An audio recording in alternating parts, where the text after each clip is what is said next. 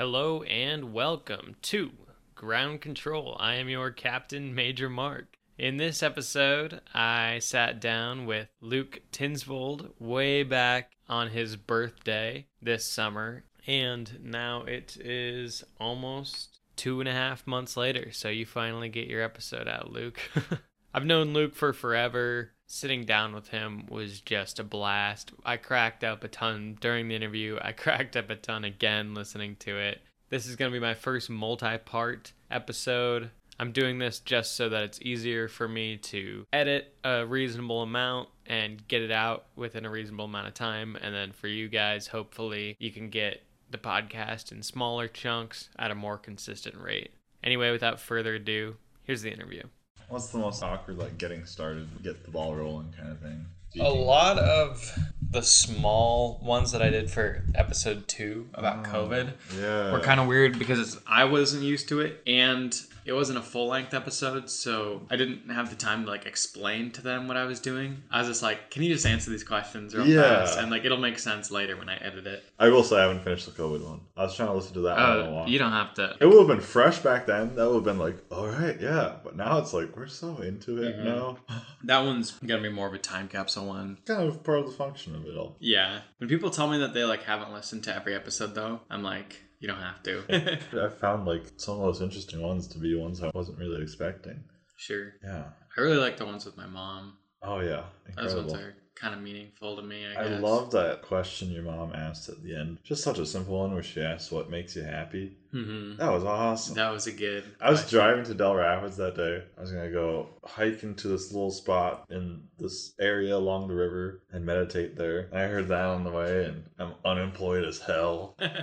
I was thinking of meditation as like sitting cross-legged. Which it, it can be. It's really just about sitting in like a comfortable pose or a pose that really like just makes sure your spine's all right. Your legs are stretched in a certain way. As long as you're able to stay stationary. The biggest thing about meditation is, let me put it this way: like you have thoughts, right? Yeah.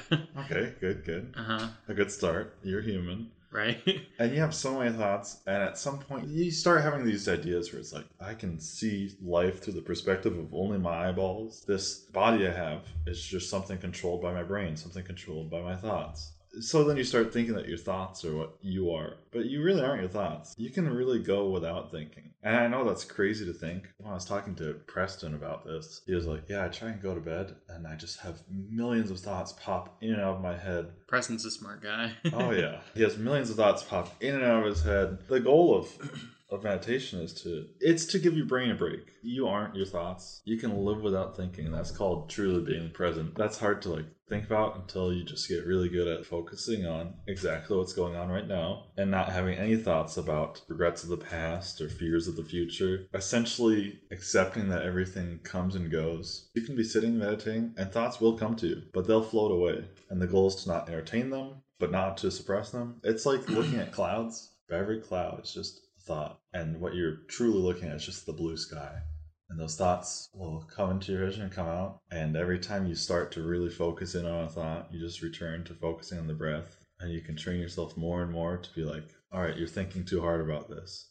And you can apply that to your real life, and you can have that, that same mindfulness to so many things where you get really worked up about something, and you can just tell yourself, hey, step back from that. That literally isn't the world right now. But you Yeah. can get so anxious or so depressed that you think that that is absolutely the sole everything that's going on right now. Like when I had anxiety about a tax document, I was like, this is the only important thing right now, and I'm so worried about yeah. it. Yeah. when really it's not. yeah. Yeah. Huh. So I you- feel like that would be difficult for me. Like, is it something you get better at? I? Yeah, it's, it's something you get better at, and sometimes I'm bad at getting myself to like sit down and meditate during the day, even though I always know it's fine. Yeah. Even though I always know it does good. Yeah. But there's certain things that you do during the day that are very mindful meditative. Like if you look at your room and it's dirty and you're finally like, I'm gonna clean this. hmm You have no idea how much you don't think while you clean. You just clean. And that's just focusing on something. You have absolutely no thoughts. Your brain is just giving your body actions to do and you're really present in that moment because you know where this goes and you know where this goes. It's just a matter of grabbing that and putting it there. Next thing you know you're not thinking at all. You're just putting stuff away. That's why people like listen to music because you can get really into music when you're cleaning because you're not really thinking about anything else. I just interviewed Ben and he kind of talked about how that is one of the best aspects of painting. He called it like a time portal where you just like slip into it and oh, then oh yeah. you're not even thinking about the painting anymore.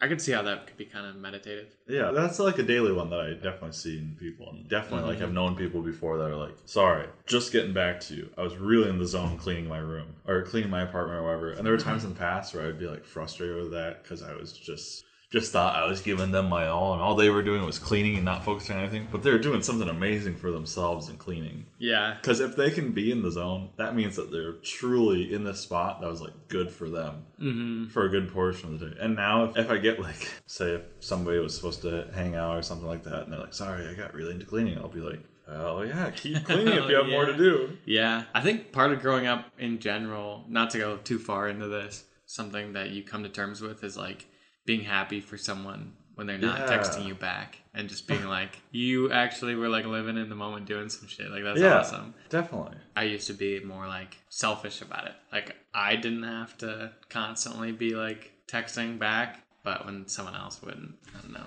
I had an era for a while while living with my brother and his girlfriend, thinking really hard. Like one day, I decided I'm just gonna sit down and think really hard about the truths of life. Because I mm-hmm. had to come to terms with myself. I had just gotten out of a long term relationship and then like a relationship after that. And then I was like, I got to figure out what love actually is or what the definition of it is to me, or maybe objectively if there is a case there. Right. Pondered it for three days straight. And it was just the most mind blowing thing to just start thinking and thinking. And everything made more and more sense. And I started drawing like models of like this spectrum of caring about oneself. And it starts with you being like basically selfish, as like any animal would be, caring for yourself on like a primitive sense. And that evolves kind of into like selfishness of like just being selfish, not necessarily caring about others more than yourself. And that's an alright life to live. You might not get the most exciting highs in the world, but you might not get the lowest lows in the world. Sure. You might just live a nice, mundane, boring life. Not that boring's ever bad, it's just Yeah. kind of peaceful because think- you're not worrying about everything else. But then you get to this middle area, which I think there's this Mhm. threshold that once you get to that, you don't really go back. It's where you start putting other people first, giving yourself the mindset I come last. Whether it's one person or the whole world that you're willing to put before yourself, that's the next step. And you start thinking, like, oh, this is like truly, I am a good person now. But that's the problem. You start thinking that you're the good person for putting everybody else first. Yeah. You're doing it for like an agenda towards yourself. Right. It's like, yeah. that's truly selfish in that sense. The third area that you finally crank into caring about yourself enough that you you learn that the only thing you truly know is your own brain and what's inside it. That's the only thing you can truly know. And you're even bad at knowing that. So get to knowing that. Get to knowing yourself and then once you care about yourself that much, to know yourself that much, you care about others and it really comes naturally. And that's really like the third actual like selflessness by being ultimately selfish. And that's what I think meditating can really do. Did that go really far? No, I love that. I think you tied that together beautifully. I think we should get into it. I think we should. Yeah. In meditation right now, put your hands in some comfy spot. Set your feet flat or however they're comfy. Whatever's comfy. Now I'm overthinking it. Don't overthink it. Think nothing of it. See, you're realizing you're having so many thoughts when you don't need to. yeah. You're worrying about so much Okay. stuff that you don't need to worry about. As long as you can sit in this position and stay still. Just for this, because there's some bright lights and a lot of distractions, just close your eyes. First, focus on inhaling and what that looks like to you. For me, I always visualize when we were in choir and we learned all about the diaphragm, how it's this muscle that pulls down your lungs and that's causing an air pressure difference in your lungs. So air has to flush into your lungs and fill it up like a big balloon. Then we exhale. It looks like when somebody vapes out a bunch of vapor. It looks like that all the time, whether you can see it or not. Or if you're holding your breath during meditation, the thing I visualize there is definitely like in science class when they show you models for different states of matter and gases. They're just a bunch of particles bouncing off all the walls, going all over. If you hold your breath and just focus on the fact that the air is still swirling inside you, whether you feel it or not, and breathe that out, you're focusing so much more on the breath. And every time a thought comes up, notice that a thought has come up, But then tell yourself, all right, return to focusing on breathing. And if you truly are having trouble with focusing on that breath, you have a million other things that you can feel right now. You are sitting in a chair. You can feel how your back feels against the chair, how every little board feels against your vertebrae. You can feel how the armrest feels against your elbows and how it's slightly displacing your skin, or how awkwardly you chose to place your feet on the ground and didn't know that you'd be this deep into meditation and having to worry about that. But you focusing on these moments and these things gives your mind more to the present moment and less to thoughts that might bring you suffering or whatever, or overexcitement where there doesn't need to be. So, with that in mind, just sit with this for as long as you can. Focus on the breath, focus on whatever, and watch thoughts come in and out and float by like clouds, only temporary.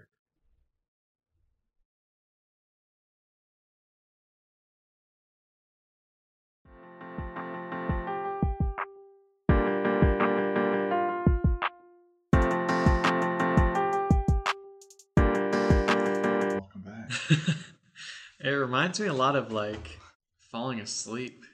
That's the thing. I think eventually I got it because now it's hard to remember exactly the whole process of what just happened because I was trying to take notes of like so I could talk about it later. And I was like, don't take notes. Like that's the whole point. Just Yeah. let it go, you know. Absolutely. But eventually- eventually, you noticing that is part of the, the brilliance of it. That's Yeah. you noticing. That's you noticing the cloud's going to go out of your view. The cloud's going to dissipate. Yeah. But the it felt like sleeping thing. That was something I talked about to Preston once again. He was asking me about how to meditate. He was like, "Yeah, sometimes I do it and I just fall asleep, or like I start to fall asleep." And he said, "What do I do then?" And I said, "It means you're sleepy, man. It means you're tired and your body literally wants you to sleep." yeah. in that in that moment you're being mindful of the fact that you're tired. And there's probably better things to do than meditate at that point. It's to go to bed. And he was like oh. Because otherwise like i said earlier where we got food and i said otherwise i'm just going to sit around constantly thinking about how i want some food in me. Even if i'm not super duper hungry the thought of food is going to keep jumping back in. I'm going to keep having that temptation or like that bodily need of like, I need food to survive. hmm If I don't have it in me, I can't have like clear thoughts. That's why people get hangry and all sorts of things. And that's why people get grumpy when they're tired because they literally need that. And to meditate and come to the conclusion, I need to sleep, it's just being as honest as you can with yourself. like you're finally setting aside the time to do meditating, to like do something good for your brain and for your psyche. You go to do it you come to a better conclusion than than yeah. than any like great realization or anything like that. It's like I'm aware of what I need and don't have these constant thoughts of I need to stay up and do this. I need to stay up and do this. What if I drink a lot of caffeine and stay up and do this? Yeah. No, your body wants Yeah. a certain thing. And there's primal things you need to take care of. It reminded me of sleeping or trying to sleep in the aspect of like once I got through all of the because like I wanted to like note on how it was going and then I was like let that go and then I kept like visualizing stuff and that was the hardest part for me. It was like oh, not it gets weird. seeing stuff in my brain. yeah. And then once I finally got into it, the reason I knew that I had gotten into it only happened when it was over. Like after probably I don't I have no idea how much time we were doing that. oh yeah. All of a sudden I was like like it felt like I woke up from it. I was Yeah. like that's when I like started to move and stuff cuz I was like I don't want to do it again right now, but it was kind of cool. yeah. Um, Oh, the one thing that really woke me up to as to how it should go is uh, when I was at Del- this area outside of Dell Rapids one time, and I went and sat on this perfect little ledge, perfectly made for me, and I hiked all the way to that spot, this little ledge over the river, and I meditated there for a while. But I opened my eyes and looked around, and I was like, "Holy shit, this place is gorgeous!" and I had noticed that there was this huge pink tree right along the path I'd taken to the spot I was at, and I didn't even see this huge pink tree. And I looked at the water and I was like, I never noticed how much the water ripples and turns and all this stuff. hmm I'm so like non-observant like that in Yeah. daily life too. So, in a sense, to just take it, give your brain a full break from processing thoughts it brings you back with this like greater insight of just like, all right, how do we process thoughts when we have to? Mm-hmm. It's like, all right, thoughts are temporary. The thing you're talking about with visuals coming to your mind, I have I've I've done it so many times now to where it's not like daily things I worry about. It might be like long term long term thoughts that people or scenarios I think about often, uh, like work or or exes or something like that. Their- Their face or the scenario will appear in my head, and I'll be like, "All right, that just happens all the time. That fades away." But then my brain's like, "All right, if he's not gonna take any of our thought bait, here's this." And I, mean, I shouldn't say my brain. I'm trying to help my brain here. But here's this, and it gives me a random childhood memory I had suppressed. and it's usually just like it's not like anything terrible. It's like here's a playground from vacation. That's perfect. and it's so tempting. It's That's like perfect. it's like, oh my god, I want to dive deep into this and study this, but I know that's the past, and I know that means nothing now. And I know once I come out of this, and if I come out of meditation, I'm like, I really focus on that playground too much. I know I'm gonna think that. I think I'm gonna be like, it wasn't even that cool of a playground. I was just a kid when I saw it. But it's like these weird snapshot memories from when I was a kid, especially dreams I had as a kid. Those come back all of a sudden. It's like, here's this random scenery you remember from this dream 15 years ago. And it's like, oh, you're right. But back to the breath. It Huh. gets really, it's gotten really weird for me, but that just might be a personal thing. I haven't talked to anybody about if they have that weird huh. coming Yeah, I want to try this more and like see where it goes because reflecting on it, I feel like I was trying to visualize my breath. The first thing that came to mind was uh that was like elementary school gym giant parachutes, Oh, rainbow parachutes. I love that. The was- kids going up and down with those. I was trying to give you a few pointers and just things to visualize. I, I mentioned that we were both in choir and they talked about Mhm. the diaphragm a bunch, but I just didn't know if that would do anything for you. I, but you know, the parachute, that's perfect. Yeah, yeah. There's and then I was of- thinking of like my stomach being like a cave, I guess. And then after like enough of that, I was like, get yourself out of picturing stuff. I could, Yeah. because like to fight having thoughts, I replaced it with pictures, and then I was like, all right, now we got to get rid of the pictures. Which is a good step, but yeah. I started like I couldn't stop imagining myself sitting in my chair. Like when I was trying to focus on my breath and like how my body felt sitting in this chair, I couldn't stop like being over there, like three feet away from And us, sometimes like looking at happens. us. Oh, I've had that before where I've, I've pictured myself standing over myself in the chair. Whenever I picture my own face, I don't picture it too clearly, but there I am, like, and I can see it as it is. Like, even flipped the way it is to where when I take like a selfie, it's not how everybody else sees me. Yeah, It's flipped. I can see it the other way around. I was looking straight at my face and I was like, how can my brain process this much? it's like in the absence of having to think about things, your brain puts all of its energy to something else. And that's why you started going to picturing things, which is still thinking. But like you can slowly change that focus to just being here. I don't think it's necessarily terrible to to have pictures picturing things if it doesn't really Mhm. escape you from the present moment. Say you're picturing a cave and you start thinking about some cave dungeon in Zelda or something like that. And, you're like, and oh, I remember when I got that for this console, and oh, we used to play that all the time at the old house. And I remember when Jack would be really rude some days at the old house, but then we'd still have fun. Then you're so deep into something, yeah, and you're living in the past. You're like, when really that's the furthest place you need to be. yeah, You need to be right here because you don't have another choice. yeah, Does that make sense? yeah. I like that. I'm gonna get myself a backup beer. I learned from the best. I wish backup beers wasn't a specialty of mine.